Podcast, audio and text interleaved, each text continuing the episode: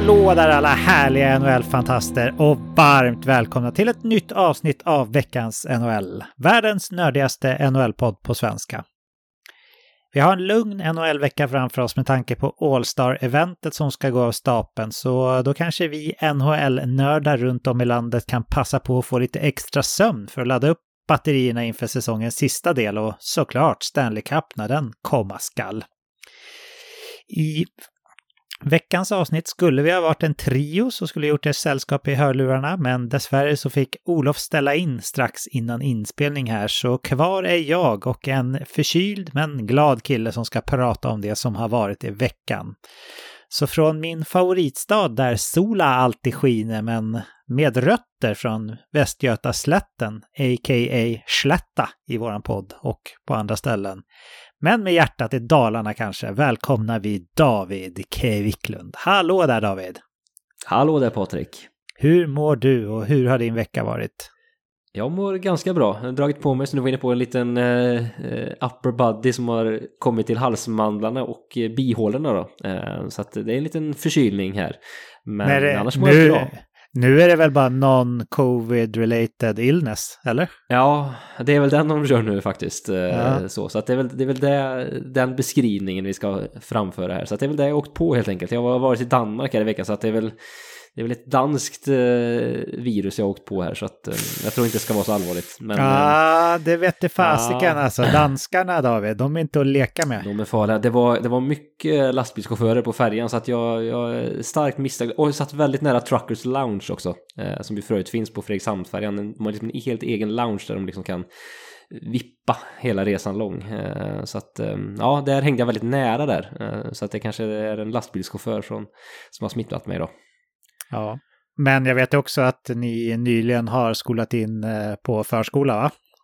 Mm, det gör vi, men det, det, här kommer faktiskt inte därifrån. Hon har faktiskt tagit trä, klarat sig här tre, fyra veckor utan att ha blivit sjuk, så det känns som en...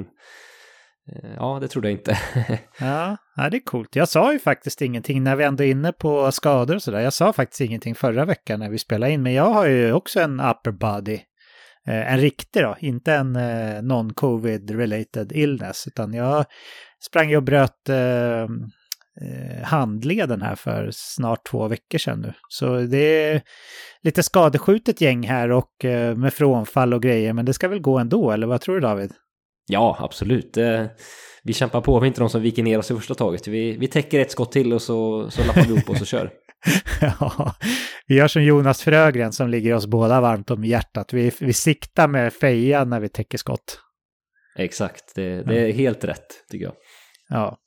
Men i och med att Olof skulle ha varit med oss idag, men blev tvungen att ställa in här strax innan, så kommer det bli lite av ett specialavsnitt idag där vi kommer frångå vår vanliga struktur. Så istället för snabba puckar så kommer vi ta upp de här som nyhetssnackisar och diskutera dem du och jag, David.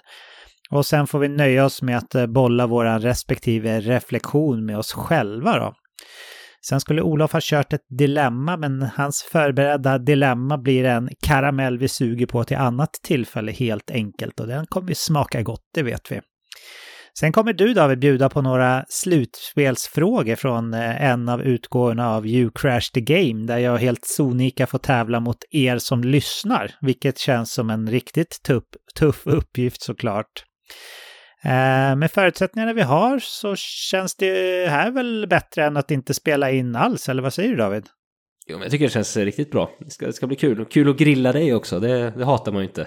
Nej, det förstår jag. Jag vet ju också att eh, våra bästa lyssnare är så jäkla kunniga också, så man har väl dimpa in några meddelanden om att eh, de slog mig på nosen här sen framöver, men det blir väl bra.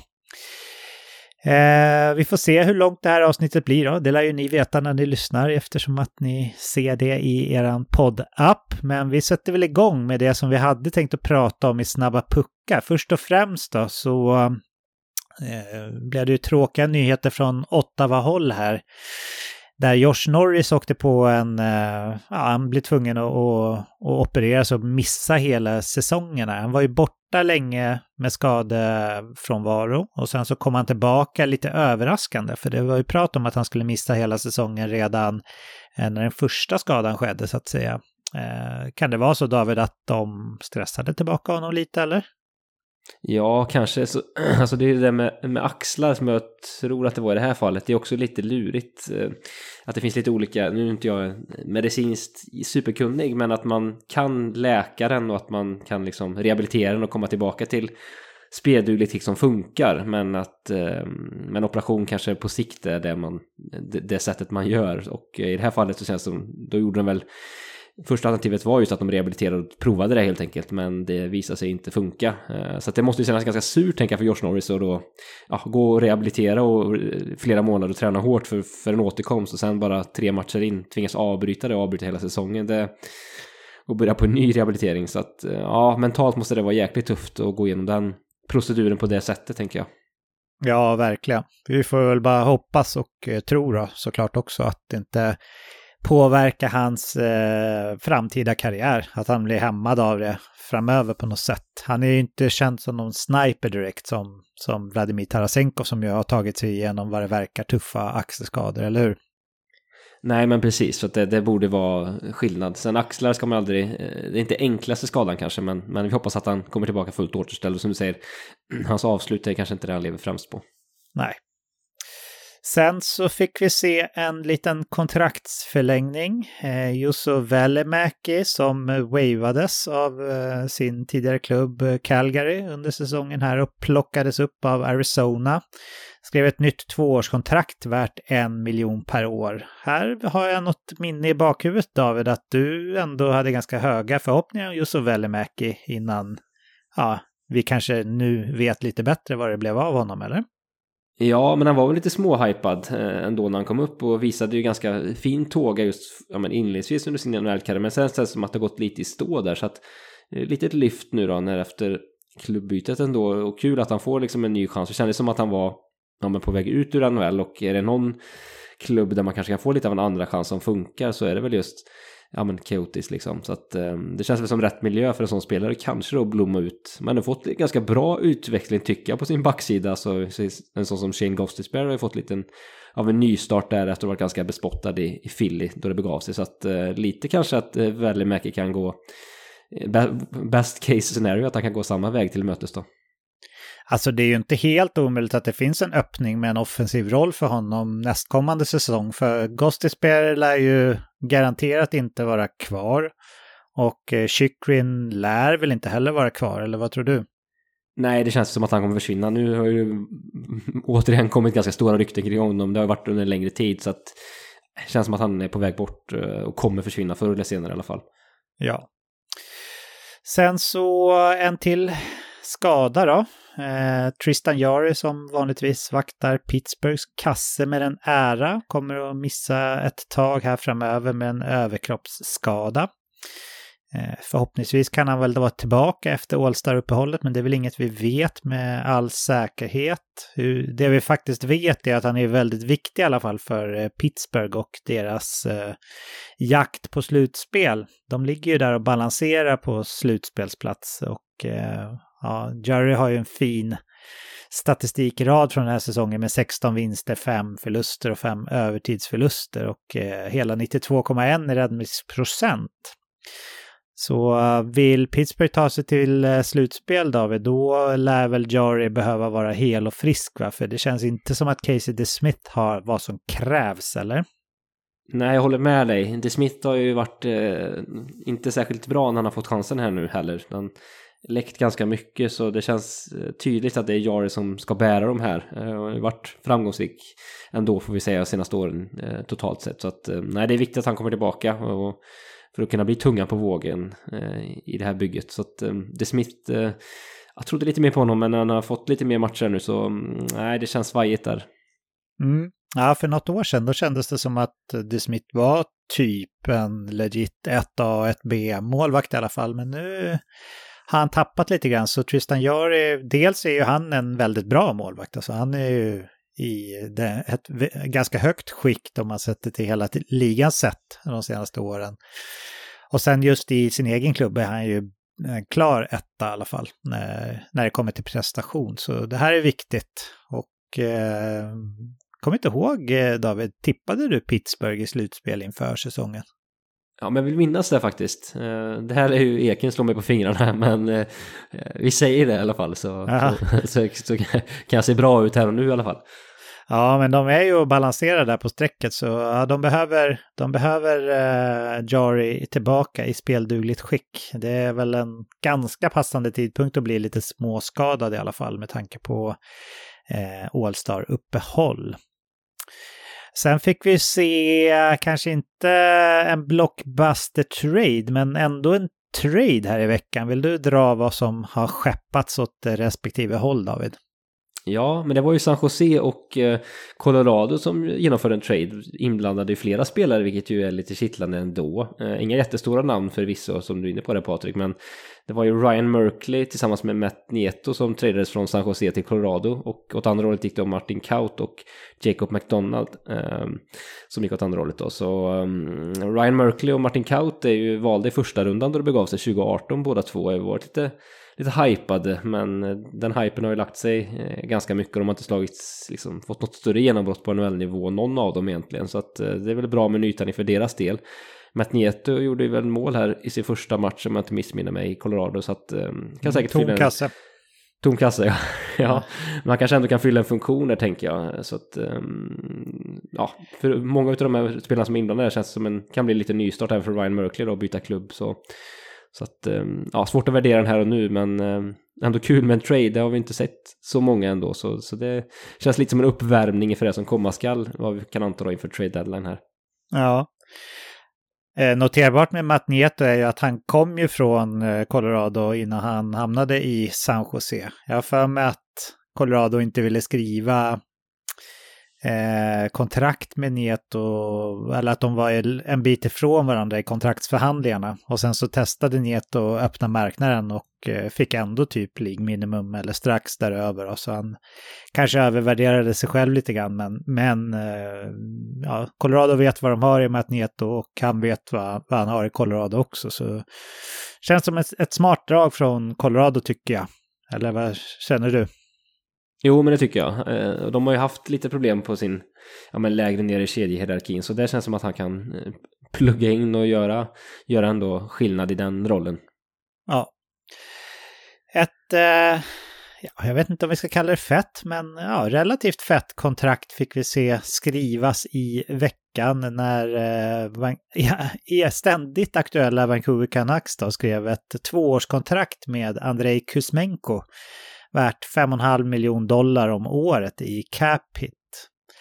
Här finns det en del eh, här finns det en del intressanta aspekter, men den första frågan David som jag har är Tror du att Vancouver själva har riktig koll på vart de befinner sig någonstans, fönstermässigt som vi brukar kalla det?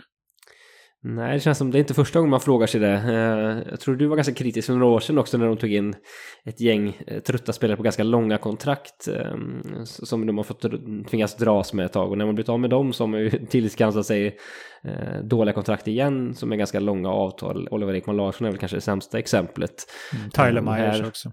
Tyler Myers också. Um, så att Kuzmenko har ju sett lovande ut minst sagt måste man ändå säga. Så sett spelmässigt på isen så tycker jag att Eh, det är en no-brainer och, såklart förlänga med honom, det måste jag säga. Men de har hittat fin kemi med Elias Pettersson inte minst. Så, så så sätt så är det ju är det korrekt. Men som du är inne på, där de, överlag så känns det ju väldigt eh, oklart eh, vart de är på väg här eh, och vilka satsningar de har valt att göra och inte. Eh, man hade gärna velat ha varit en fluga på väggen hur, hur snacket har gått. Ja men JT Miller signing eh, och nu på Horvat eh, situationen som, som ju kanske då att han kommer försvinna från klubben. Han har en väldigt fin säsong också och, och det här också då så Nej, det händer mycket i Vancouver som man funderar på helt klart. Mm. Ja, jag, jag håller med om att det är ju helt rätt Alltså att välja att skriva ett kontrakt med Kuzmenko, det är inga konstigheter. Han har ju gjort en succéartad eh, eh debutsäsong i NHL, men han är ju ingen ung spelare som har kommit över. Det här är ju en, eh, en spelare som fyller 27 och eh, hade haft eh, UFA-status efter säsongen här. Eh, han har kommit över och efter att ha gjort succé i KHL under en ganska lång period.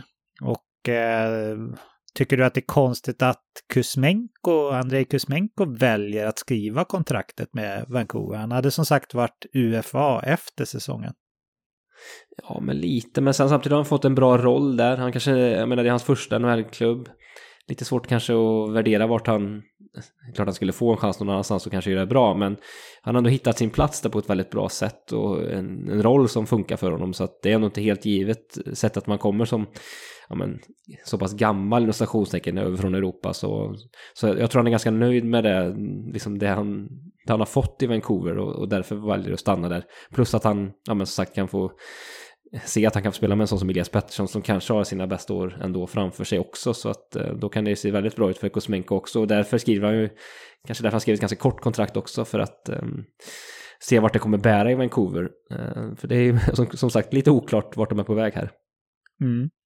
Jag tänker från Vancouvers eh, perspektiv här också så om de hade vetat om att de är på väg in i en rebuild-fas här då hade de väl ändå skeppat Kuzmenko vid trade deadline. Om vi tänker bara jämförelsen Bo Horvat, Andrei Kuzmenko här så är ju min känsla att man hade kunnat fått ett bättre utbud från ja, för Kuzmenko än för Bo Horvat nästan med tanke på att Kuzmenko har ett sånt billigt kontrakt och det är så många klubbar som ligger klistrade upp mot eh, lönetaket.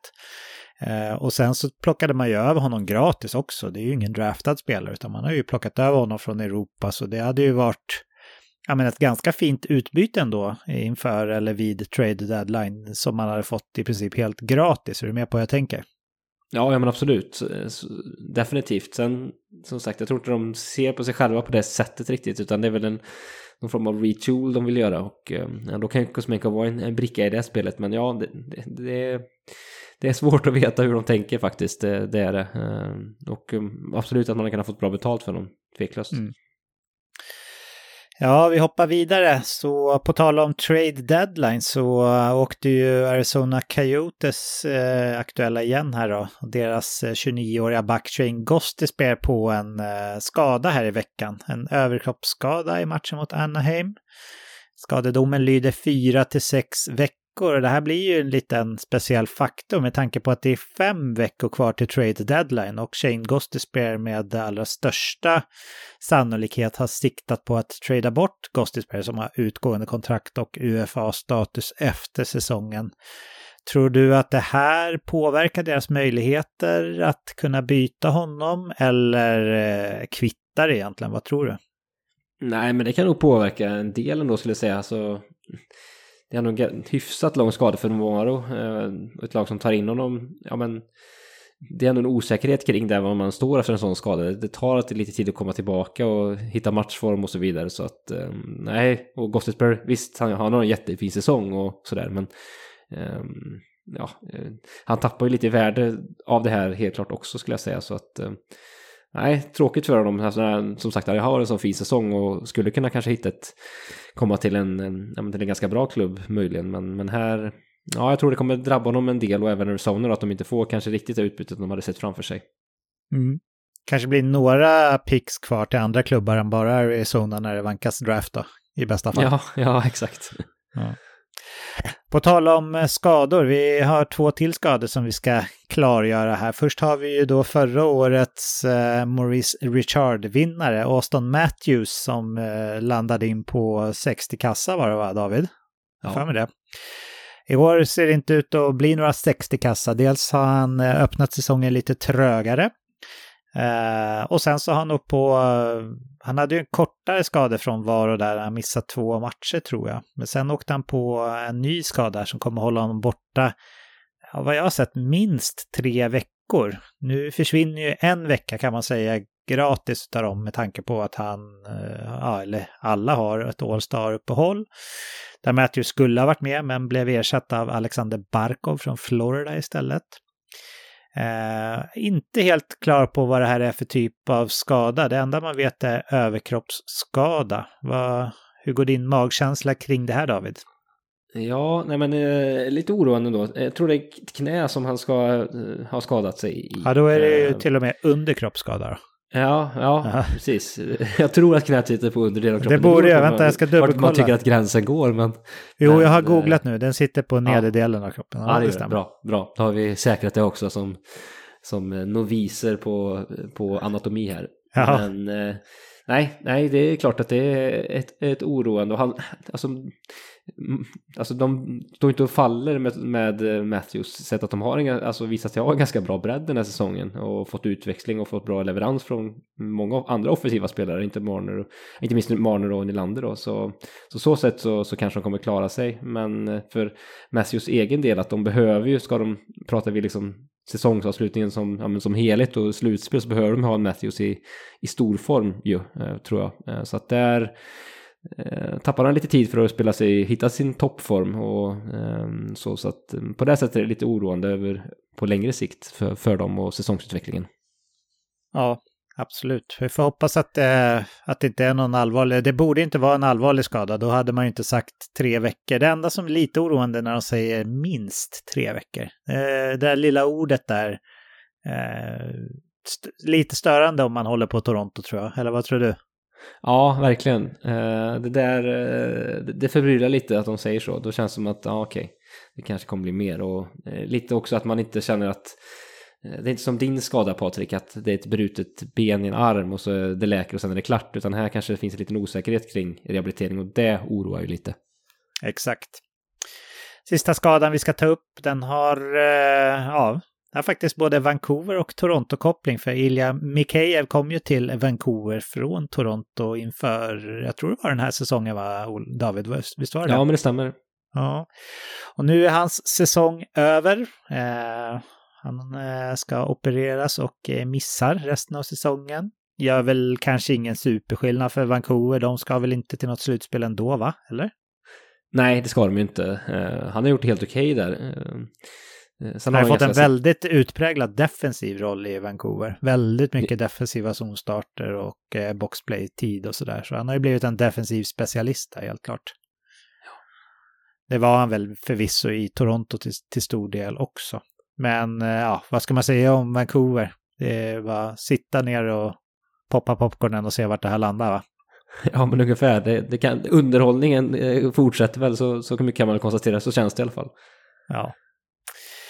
Jaha, det var det vi hade tänkt att ta upp som snabba puckar. Vi har väl förberett någon liten reflektion var också gissar jag David. Vill du eh, vara den som börjar eller ska jag? Vad känner du?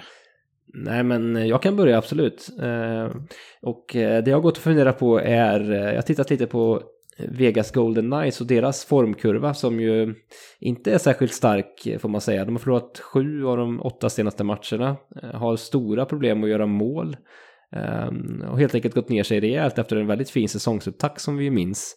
Eh, den här svackan tycker jag har gått lite under radarn ehm, ändå. Man ligger ju bra med liksom i divisionen fortsatt men eh, ja, jag tycker det är oroväckande att de presterar så pass dåligt nu under så pass lång tid. Ehm, hur känner du det Patrik? Ska man vara oroad som Vegas-supporter över den här utvecklingen? Ja, det är klart man ska. Det är aldrig bra att visa sig vara så här svag under säsongen, även fast det kommer ju med allra största sannolikhet bli slutspel för Vegas. Men det är inte bra. Jack Eichel missade ju en period med skada där. Det känns som att han inte riktigt har kommit tillbaka efter skador från varon och han är ju såklart väldigt viktig för klubben. Mark Stone är skadad och eh, hans betydelse för Vegas eh, ja, tycker jag vi såg ganska klart och tydligt förra året. Ehm, Robin Lehner har ju inte spelat den här säsongen alls och Logan Thompson har gjort det bra men kommit ner lite grann på jorden under den här svackan också. Så ja, men det finns en del svagheter här som ändå eh, blottas ganska rejält när det händer grejer kring klubben som jag ser det. Ja, men precis. Och Jack Eichel som du nämnde där, han, eh, det var eh, väldigt frapperande tycker jag hur svag, som du var inne på det Patrik, han har varit efter han kom tillbaka eh, efter sin skada här. Så det känns inte bra om man är Vegas-supporter, tror jag.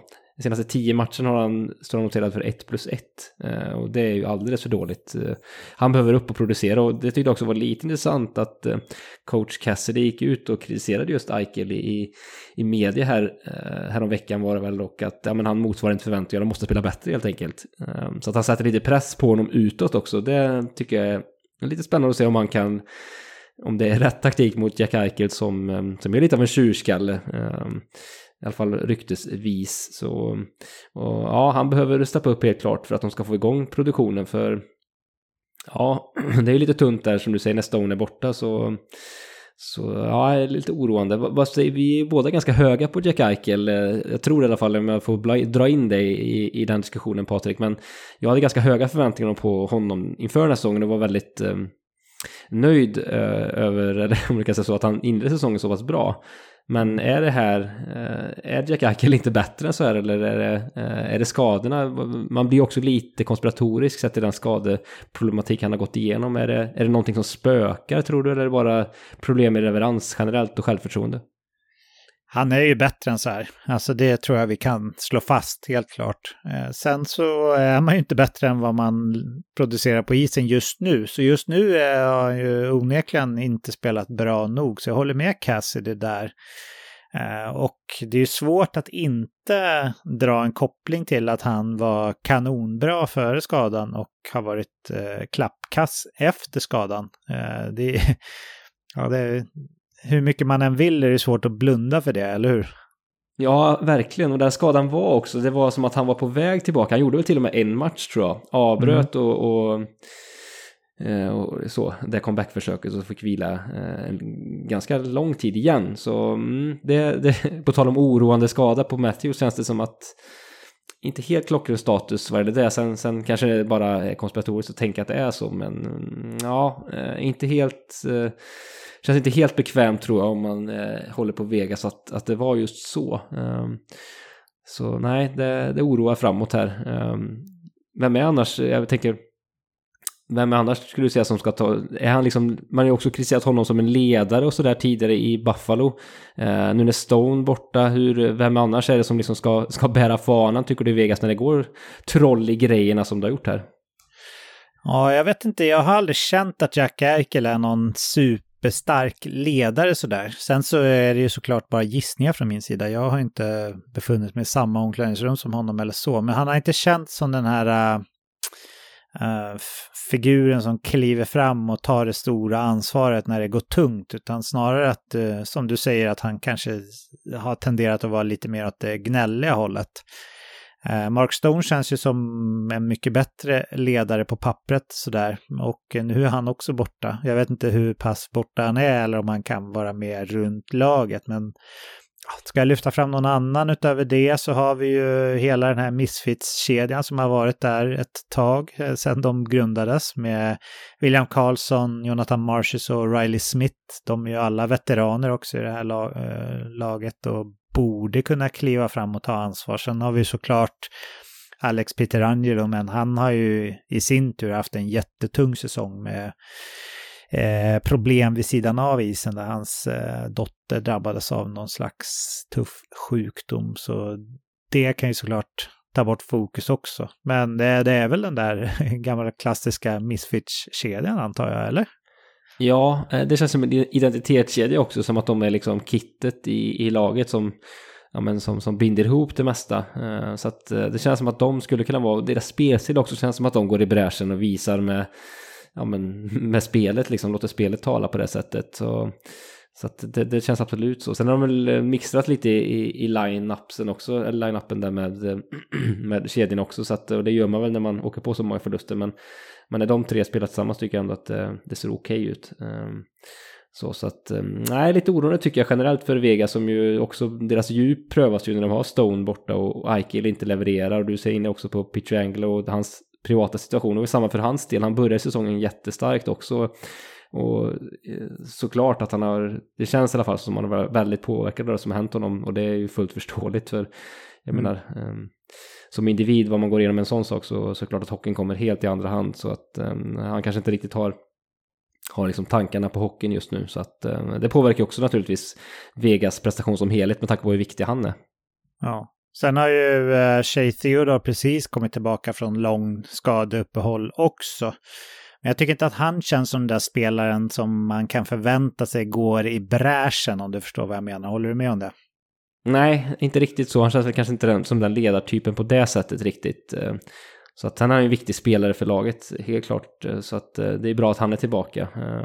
Och lite, man har lite samma så här, som förra säsongen, att de är så hårt skadedrabbade och kanske lite fel spelare som åkt på skador också. Att det är lite mm. samma visa den här säsongen igen. Så att ja, skador är kostsamt. Det ser vi på flera lag i ligan att det är lätt att, att, att tappa poäng och, och, tappa mark när man åker på så många skador under en längre tid. Jag tänker också på men Colorado. Förvisso har de spottat upp sig en del nu, men eh, får också jobba lite i, i motlut den här säsongen på grund av skador. Så att, ehm, ja, viktigt att hålla sig hyfsat skadefri och inte få fel, ska, fel spelare skadade. Ja, men å andra sidan Bruce Cassidys förra klubb Boston, de öppnade säsongen med tunga skador av eh, bräck, Bräckman, har bara liksom dunkat vidare hela året här. Det verkar inte spela någon roll om, om spelare är borta eller inte. Så ja, man kan också ta sig igenom det, men det är svårt att sätta fingret på hur, hur man ska göra för att lyckas. Ja, ska jag hoppa över på min eh, lilla reflektion från veckan då, David? Ja, men gör så. Förra veckan så eh, gick ju jag och Eken genom tabelläget och diskuterade det lite grann, hur det ser ut i ligan. Och efter det så har jag faktiskt gått och funderat lite extra på en situation som känns ganska ovanlig och vad den kan tänkas betyda. Vad säger du David, blir du nyfiken på att höra vilken situation det är jag gått och funderat kring eller? Ja, det är en bra cliffhanger så att eh, låt höra.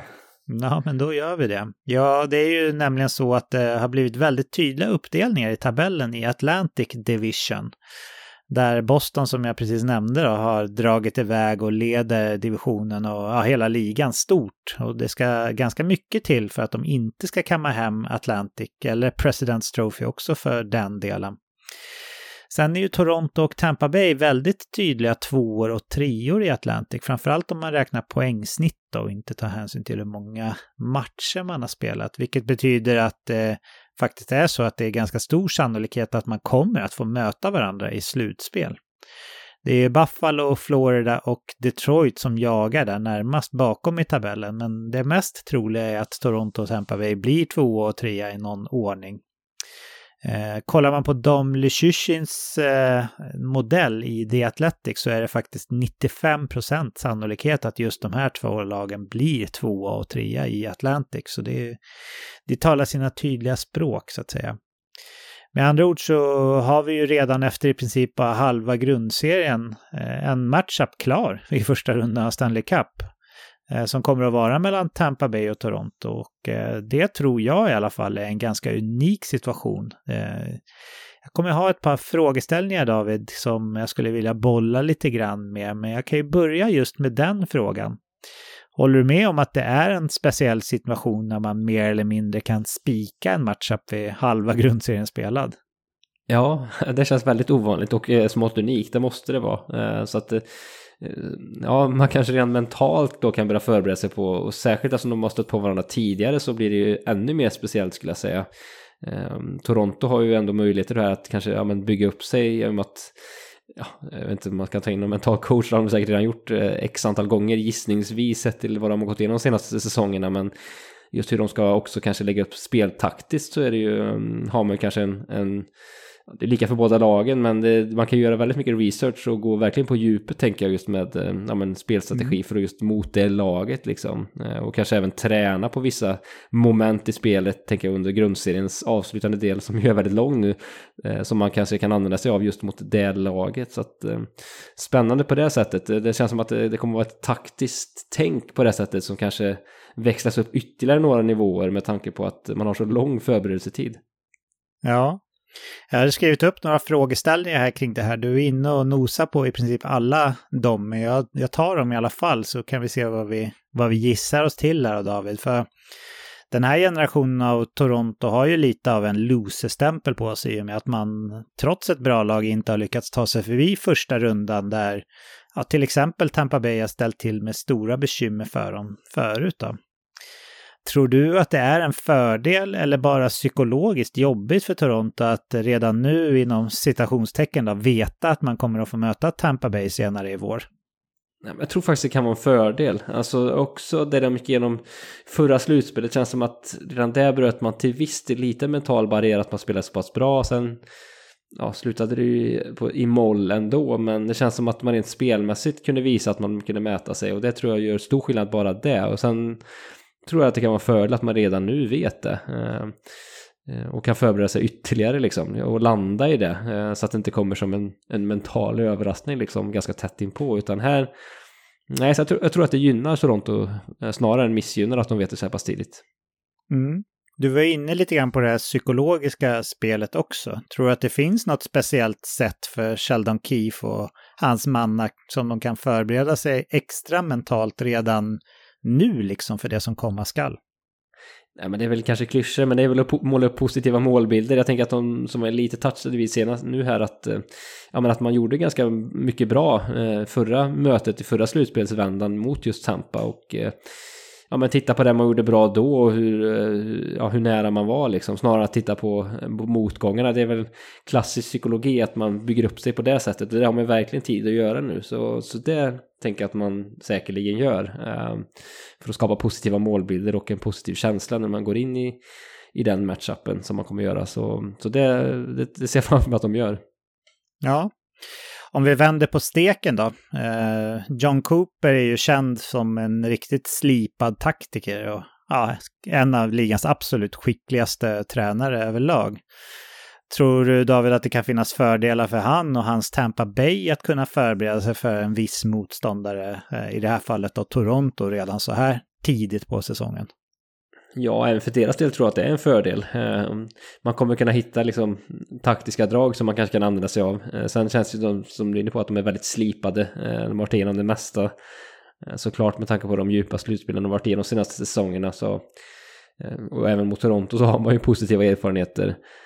Men konstigt nog så tror jag att de känner sig ändå lite, jag tror de känner sig nog ganska jagade av Toronto sett till ja, prestationen som de ändå stod för förra mötet, förra slutspelsomgången. Ehm, som, som ju Toronto ändå, jag ska inte säga dominerade, men spelmässigt var väldigt, väldigt bra. Ehm, kanske till och med överglänsat Tampa Bay. Så mm. där tror jag man känner sig jagade. Ehm, men är det någonting som Tampa Bay har bevisat att de gillar är ju att vara just jagade. Att de kan hitta, kräma ur det sista lilla svettdroppen varje gång. Så att också även för deras del mentalt att de vet redan nu att de kommer stöta på eh, Toronto. Det känns som eh, vinnarhornen i Kutjerov med flera redan nu växer för att de vet det. Så att eh, ja, jag tror att det kittlar hos, hos de rutinerade rävarna i Tampa Bay omklädningsrum att de vet det faktiskt. Håller du med mig om att det känns som att John Cooper är en ännu mer slipad taktiker än vad Sheldon Keefe är?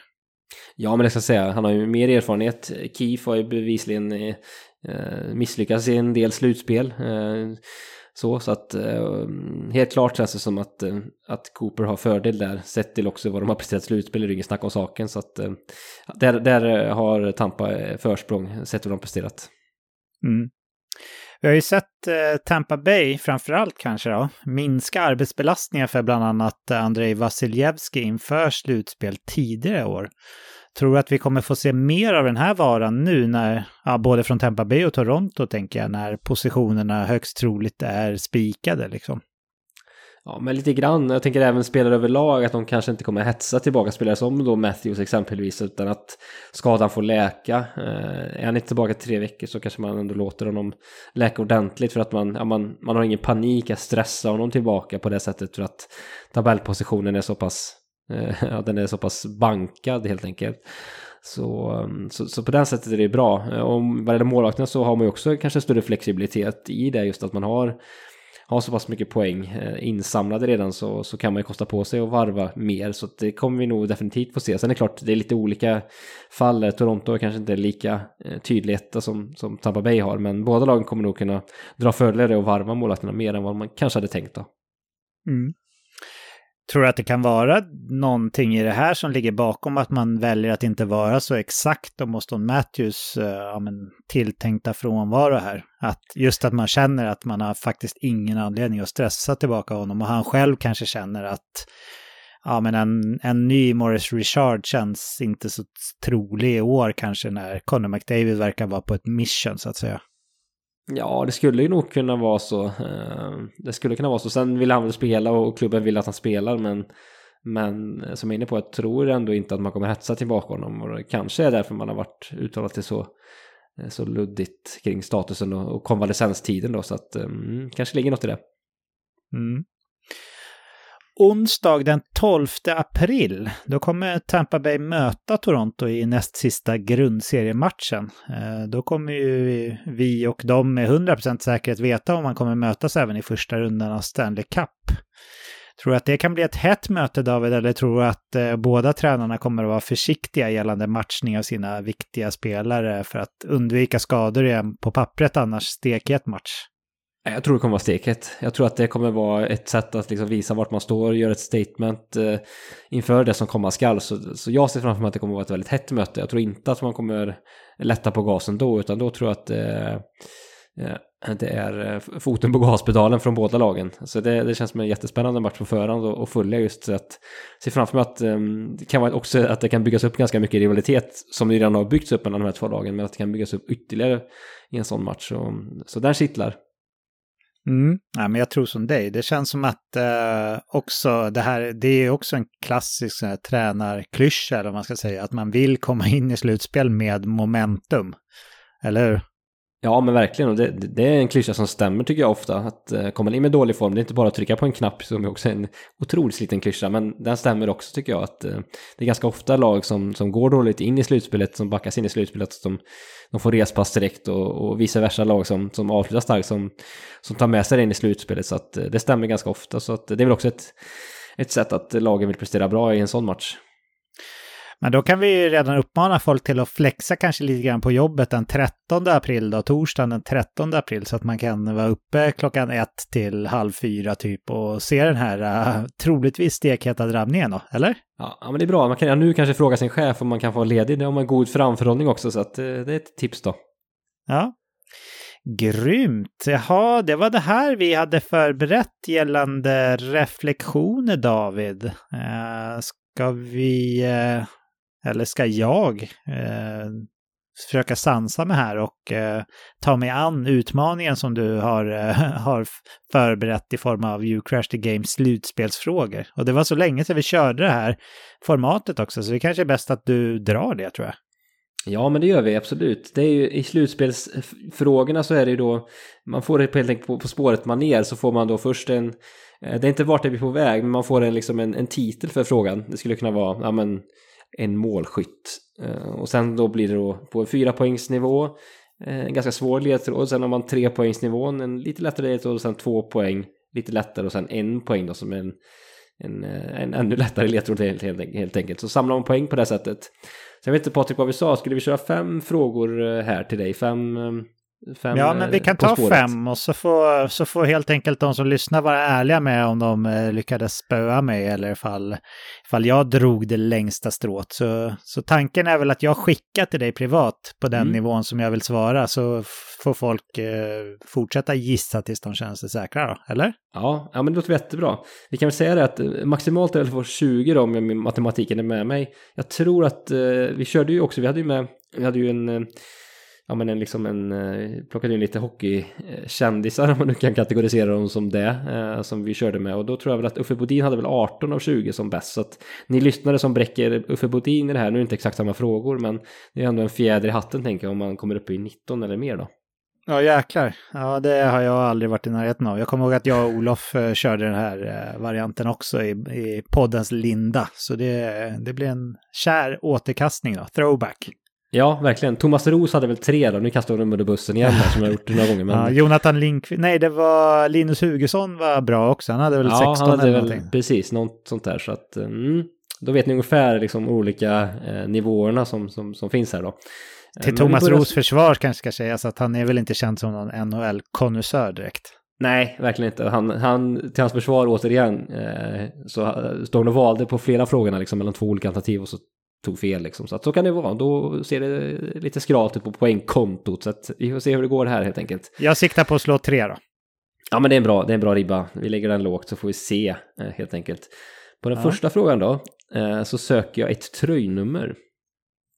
Mm. Och eh, på fyra poängsnivån Marcus Kryger vinner Stanley Cup 2013 och 2015 med tröjnumret.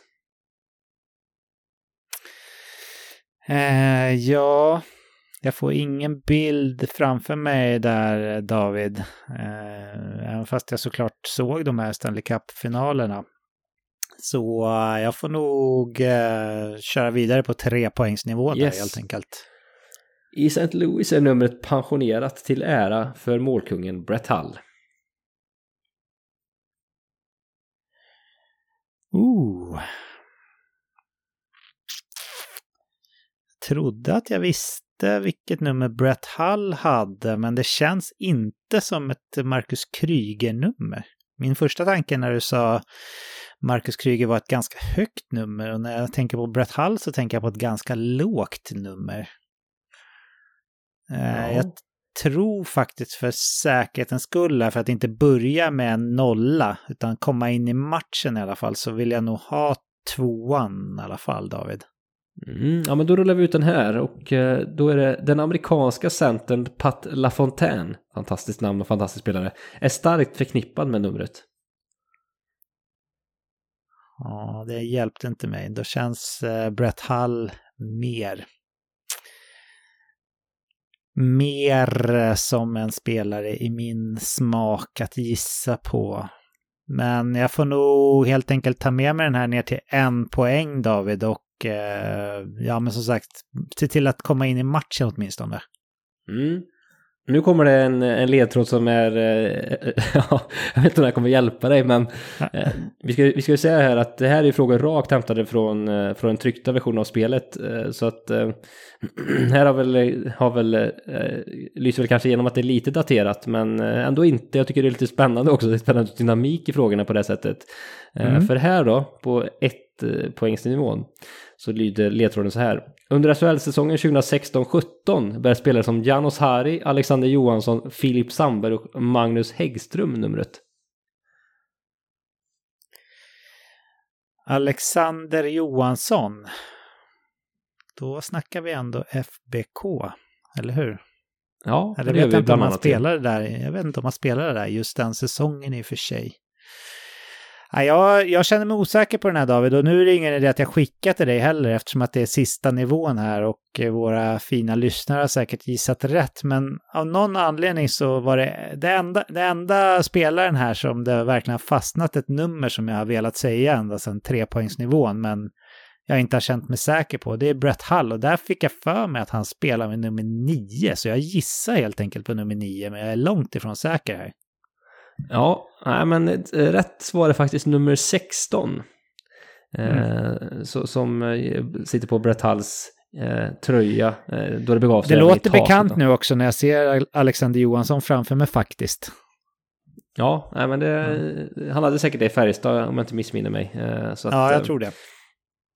så att, Ja, ja, men då börjar jag i, i motvind. Det är bara att resa sig som en fågel Fenix då. Exakt, exakt. Det är inte mer med det. Eh, Och nu då, på andra frågan så söker jag en back. Ja, men det kan jag. Jag kan många backar. Ja, backar kan du, ja det är bra. Det är bra. Eh, första ledtråden då. Tacklar kanadensaren Erik Stahls knä sönder och samman under VM 2013 och stängs av i fem landslagsmatcher. Mm, här skickade jag direkt till dig David. Så, Ja. så den här är jag...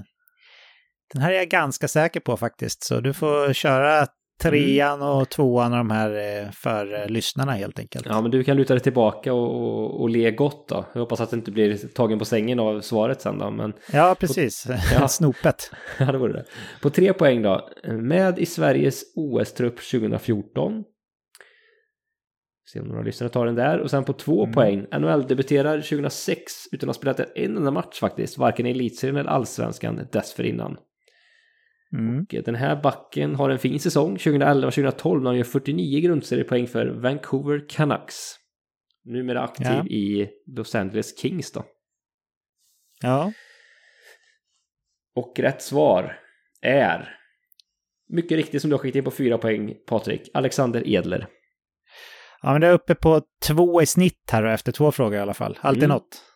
Precis. jag kommer ihåg det- den här tacklingen, den var faktiskt jäkligt ful. Och då var ju, ska vi minnas, Erik Stahl var ju en superstjärna i NHL då också. Ja, visst det var han, så att det var, den var ful ja. Eh, Edler har också kanske fått ganska mycket kritik på senare år, ännu mer kanske för sitt fysiska spel, eller just fula spel. Så att eh, det kanske började Mm. lite där att han, eh, han kan ju sätta in ganska ja, han kan göra rejäla satsningar och det gjorde han på stål där. Som, som Var kan... det inte typ hans första eller kanske andra match i det VMet också? Jo. För han flög väl in tillsammans med, det var väl då som Sedinarna kom in och nästan på egen hand vände hela Sveriges eh, turnering, var det inte det? Eller var det, stämmer. senare kanske? Nej, det var Ja. det VMet. Så att han skulle ju Ja. vara den stora här från backsidan så, så blev det inte riktigt, men det gick bra ändå. Så att, eh, mm. Mm. Kul för Sverige, tråkigt för Edler den gången helt enkelt. Ännu tråkigare för Stahl. Ja, det får man, det får man faktiskt säga.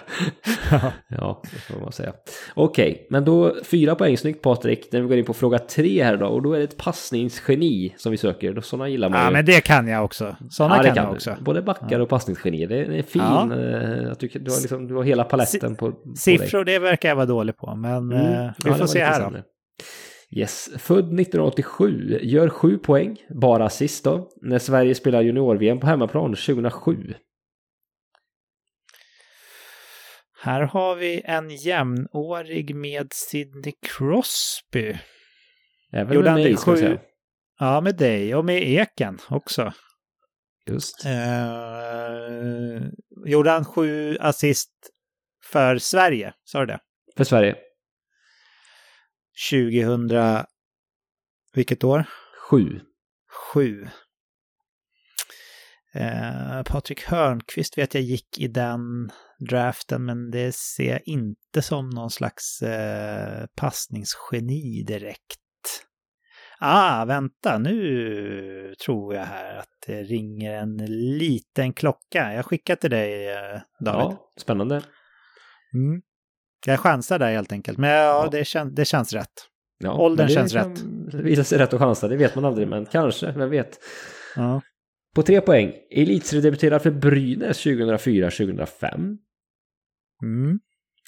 Eh, Och sen då, eh, ska vi se vart vi hade den. Eh, blir den 15 mars 2015 den spelade med flest assist totalt i Washington Capitals historia.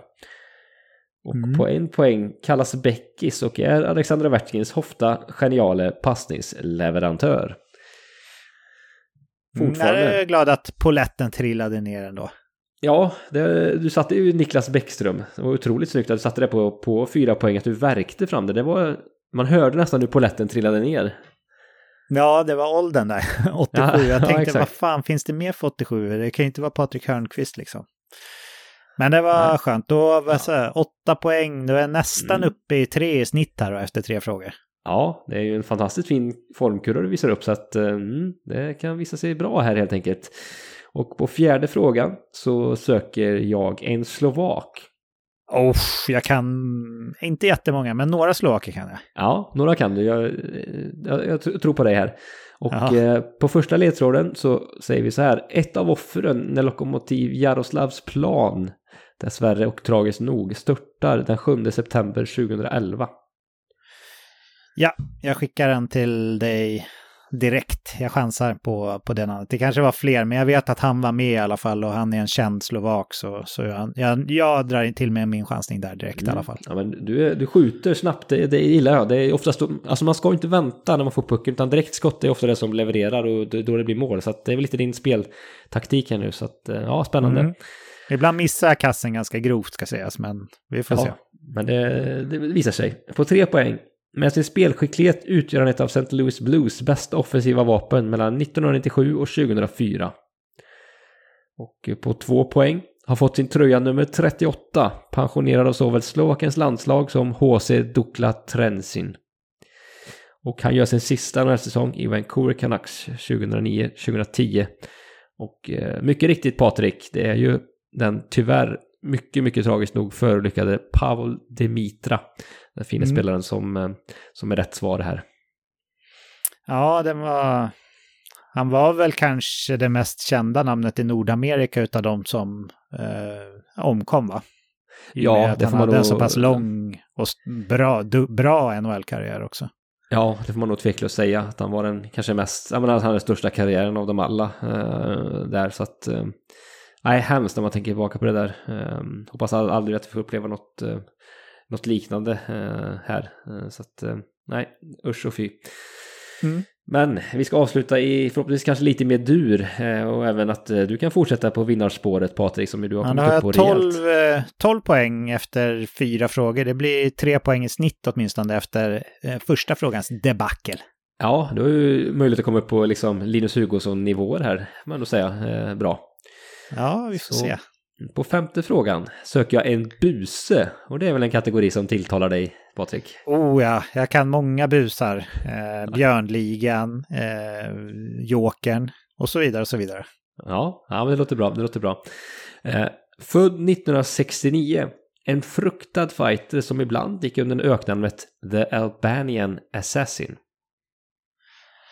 Albanian Assassin? Ja, det måste vara någon jävel som har albanskt ursprung då, tänker jag. Konstigt annars och, och liksom eh, 69. Alltså jag har ett namn, jag är bra sugen på att svara för det känns rätt åldersmässigt men jag känner inte till hans eh, eventuellt albanska bakgrund och eh, jag känner inte igen smeknamnet heller på honom så eh, jag tror att jag safear här och eh, lyssnar på vad du har att säga på trepoängsnivån David. Ja, då säger jag mångårig lagkamrat med Mats Sundin i Toronto. Mm, då skulle jag ju ha chansat direkt då. Jag skriver till dig och sen så jag är jag inte helt säker på att det är rätt, men det är samma namn som jag tänkte på på fyra poäng. Ja, det kanske är ett gott tecken. Eh, mm. På två poäng har en son, Max, som NHL-debuterade för Arizona 2015. Mm. Och på en poängsnivån drar på sig totalt 3515 utvisningsminuter under NHL-karriären. Och slagsmålen slutar sällan med lika läge hans namn till trots. Och eh, då har vi fått rätt svar från eh, buren i Knivsta, nämligen Ty Domi. Ja, jag vet inte. Det, åldern kändes verkligen rätt, men jag kände inte till smeknamnet. Har han eh, albanskt påbrå eller? Ja, det har han. Eh, så att, eh, sen vet jag inte hur, hur släktträdet ser ut riktigt, men det har han. Eh, har du inte koll på Taidomis släktträd, David? Nej, inte riktigt får jag väl erkänna, men eh, det borde jag ju ha känner jag nu. Men eh, det blir väl ja. att, gotta ner sig i den uh, lyriken, eller på att säga, men den litteraturen där efteråt. Ja, jag ångrar att jag inte chansade på fyran där, för det var Tidome jag tänkte på då också, men jag kände inte igen uh, smeknamnet. Jag, jag, visste bara att uh, åldern kändes rätt och uh, ja, men beskrivningen överlag då som slagsmålskämpe kändes ju också rätt, eller buse kallade du det väl. Så ja. Ja, men tre poäng, det landar på 15. Det får väl vara okej, okay, eller? Ja, det är väl, det är väl mer än okej. Okay. Det skulle jag säga är, eh, det är mycket bra. Briljant, då behöver man kanske upp på ja, men, 17 eh, uppåt här, men, men mycket bra. Det är fyra plus skulle jag säga. Eh, tveklöst. Ja. Så att, ja, en, en helgjuten insats med, med guldkant med tanke på den svajiga Eh, rososande starten du hade där. Så, så ja, den luktade ros verkligen. Det ja. gjorde den onekligen.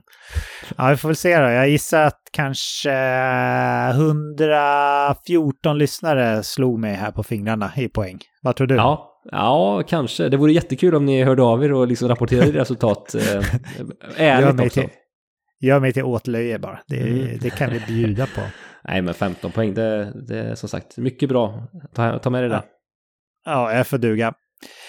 Eh, ja, det var det vi hade. Det blir lite kortare avsnitt än vad ni är vana med. Eh, alternativet vi hade, det var ju att, eh, ja, att ställa in inspelning då med förutsättningarna som vi hade. Men jag tror ändå att eh, jag tyckte att det här var roligare än att inte sitta och prata med dig i alla fall, David. Hoppas du känner samma. Ja, det hade blivit väldigt tyst också eh, om inte du drar på andra sidan änden här. Så att, eh, det är mycket roligare att prata hockey med, eh, med dig. inte för att förringa dig, för att eh, du är en av de roligaste att prata hockey med. Så att, eh, det var jättekul. Hoppas lyssnarna tyckte likadant. Ja, det blev ett avsnitt, det blev ett, ett avsnitt av något slags format i alla fall. Och eh, jag tackar dig David för en härlig pratstund så här på söndagskvällen. Det är precis som alltid en stor höjdpunkt i veckan när det vankas NHL-snack med mina andra NHL-nördkompisar. Har du några speciella planer för veckan eller är det hemma och kurera dig som gäller? Jag vet inte hur eh, risig du känner dig. Ja, men det blir att tillfriskna. Så att det blir kanske lite jobb hemifrån där imorgon i alla fall. Eh, så att eh, slippa smitta ner hela, hela kontoret också och bjuda på den presenten. Så att eh, så, så, blir det väl. Men eh, jobb blir det och det, det, blir kul. Men eh, sen får vi se sen vad som händer senare i veckan. Det är väl skrivet i stjärnorna, men det blir väl något kul hoppas jag. Ja, jag vill slippa rubrikerna om att det nya danska superviruset sprider sig i Värmland. ja, ja, det vore jobbigt att vara patient zero för, för, för det. Så att nej, ta i trä och hoppas att det är en vanlig sketen förkylning här. Ja. Annars så uppmanar vi er som lyssnar precis som vanligt att Eh, följ oss på sociala medier. Eh, veckans NHL History, VNHL History, eh, där Olof gräver fram riktigt intressant kuriosa från det som har varit. Vill man inte missa. Vill man handla merch, till exempel om man har eh, nyårslöfte här att man ska träna, så har vi riktigt sköna funktionstishor med toppkvalitet på våran hemsida eller på våran merch-sida, veckansnhl.se. Lämna gärna omdöme om ni tycker att vi är bra i alla fall på eh, era respektive poddappar. Det hjälper andra att hitta till oss när de söker efter dylikt. Och såklart eh, fortsätt eh, berätta för era nära och kära att vi finns här. Om det är någon som är intresserad så kan de också hitta till oss. Det är otroligt kul faktiskt och vi tar inte för givet att ni blir fler och fler för varje säsong som går. Det, det är roligt. Passa på nu också när det är nästintill NHL-fri vecka här att vila ordentligt och ta hand om er och dem ni bryr er om. Efter All-Stars är det inte alls så långt kvar till trade deadline och därefter är det mer eller mindre slutspurten kvar. Det brukar kännas så i alla fall efter trade deadline, tycker jag. Innan det vankas hård kamp om Lord Stanleys mäktiga pokal. Men i och med det David så finns det bara en enda sak kvar för oss att säga den här veckan och du vet vad det är, nämligen hej då! Hej då!